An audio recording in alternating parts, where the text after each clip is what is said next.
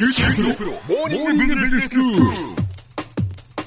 今日の講師は九州大学ビジネススクールで社会心理学組織心理学がご専門の三上里美先生です。よろしくお願いします。よろしくお願いします。先生今日はどういうお話でしょうか？はい。今日は予言の自己成就についてお話をしたいと思います。はい。予言の自己成就。はい。どういうことなんでしょうか？そうですね。まずちょっと先に例からお話をしたいと思うんですけれども、はい、先日テレビを見ていたら関ジャニの村上くんのうちわを持っていると幸運が訪れると言っている人を探すという話をやっていました あそういうふうに言ってる人がいるっていうことだったんですね。はい。はい、でその人を探そうと。あそうです。探してくれ、という話だったんですけれども、はい。はい、で実際に探し当てたら、うん、その話題の方っていうのは男性だったんですけれども、えー、村上君のファンらしくてでその村上君のうちわを2年前に買ったんだそうです。はい、でそのうちわを持っていたらボーリング大会でストライクが出たりイベントのガラポン抽選会で当たりが出たなどの幸運が訪れたというのです。イベントの時には村上君のうちわを持って行ってるみたいでで実際に本当にご利益があるのか番組で試してみようという話になって、えー、ガラポン抽選とかをやっていたんですけれども残念ながらその番組ではご利益はなかったというオチになってました、はい、そういえば何年か前に三輪明宏さんの写真を待ち受けにすると運気がアップすると話題になったこともありました。ありましたね。久しぶりにネットでちょっと検索してみたら、うん、金色の三輪さんは金運アップ、うん、ピンクの三輪さんは恋愛運アップと運気アップの色分けがあるみたいですね。でも村上くんのうちわも三輪さんの待ち受けもそれを持っていることでご利益があるという根拠はないですよね、うん、それでも憧れの人に関わる何かを持っていると良いことがあるかもという気持ちになる人はおそらくいると思います、はい、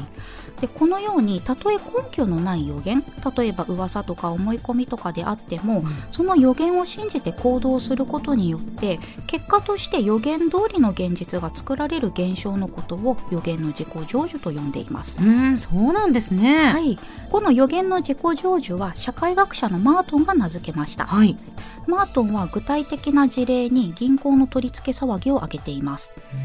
日本では豊川信用金庫の取り付け騒ぎが代表的になるでしょうか。高校生同士の何気ない会話の「信用金庫なんて危ないわよ」という冗談が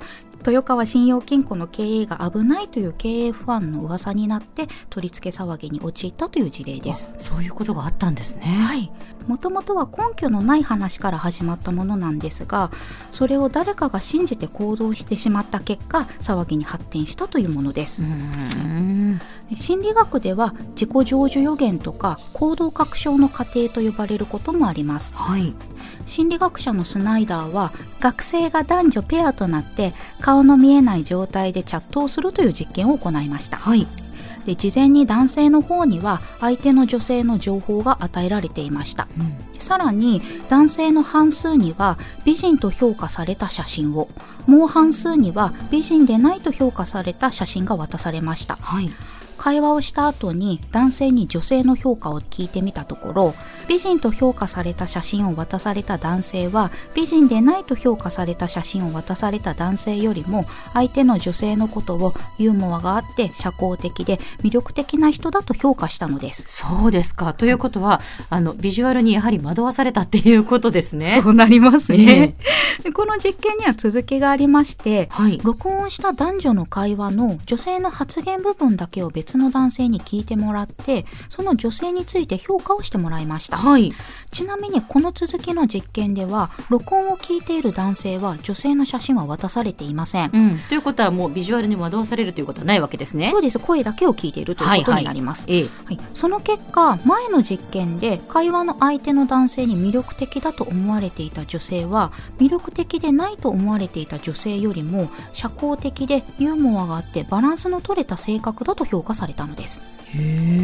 つまり写真を渡されて女性と会話をしていた男性と同じ評価をしたということになりました。そうですか、はい、その写真があってね美人だと評価された写真を渡された方がいい評価をするっていうのはあ惑わされたんだなって思いますけど、はい、そ写真がないのに同じようなその結果が出たっていうのは、はい、なんでだろうって思うんですけど、はい、実はですねこの2つの実験から相手を美人と思い込んだ男性側がチャットで会話をする中で、うん、女性が魅力的であることを示唆するような発言をしたり、はい、社交的な面やユーモアを引き出す会話をしたのではないかと考えられています。はあ、なるほど、会話は要は写真を見ながらまずしてるわけですからね。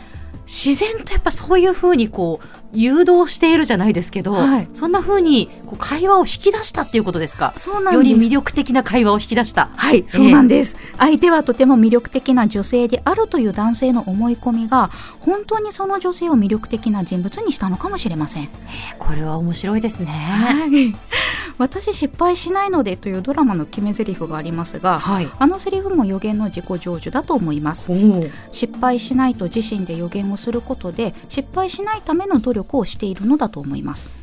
逆に私失敗するかもと思い込んでしまうと不安が大きくなって失敗する方向に行動してしまうこともあります。うん、まあ、確かにそのまあ言霊みたいなものってやはりあって、はい、その自己暗示といいますか自分で言ったことで自分がその暗示にかかるっていうことはある気がするんですよね。そうですか、えー、まさに自己成就ですね。はい、予言の自己成就です。そうですね。はい、私はできるとできると、えー、私に言い聞かせます。はい、これはえっと相手に対しての期待も予言の自己成就につながります。うん、あなたは仕事ができる人だと期待をかけるとその期待をかけられた人はその期待に応えようと意欲や向上心がアップして期待した通りになることもあります、うん、逆にマイナスの評価をすることで相手の作業成績が下がることもあります。あということはこれはもうねビジネスの中でも応用していただきたいですよね。そうですね、えー、ぜひ使ってみてほしいです。で組織などの集団にもこれは当てはまります。先ほどの銀行の騒ぎのようにあの会社は倒産するぞと評価したりこの会社は今後伸びるぞと期待をかけるとそのようになることもあるのです。うんということはこの会社は今後伸びるぞっていうふうにやはり言うっていうことが大事だっていうことですね。つなげていってほしいですね。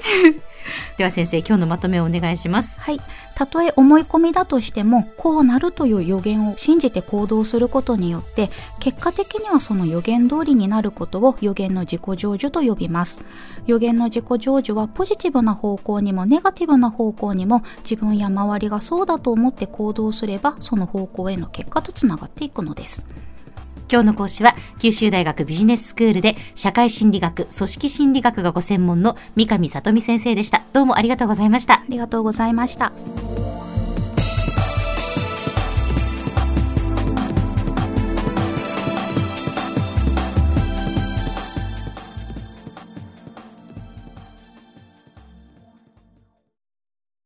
QT プロは通信ネットワーク、セキュリティ、クラウドなど QT ネットがお届けする ICT サービスです。九州中に展開した光ファイバー網を基盤に一番身近なビジネスパートナーとして九州の企業自治体の皆様をサポートします。詳しくは QT プロで検索を。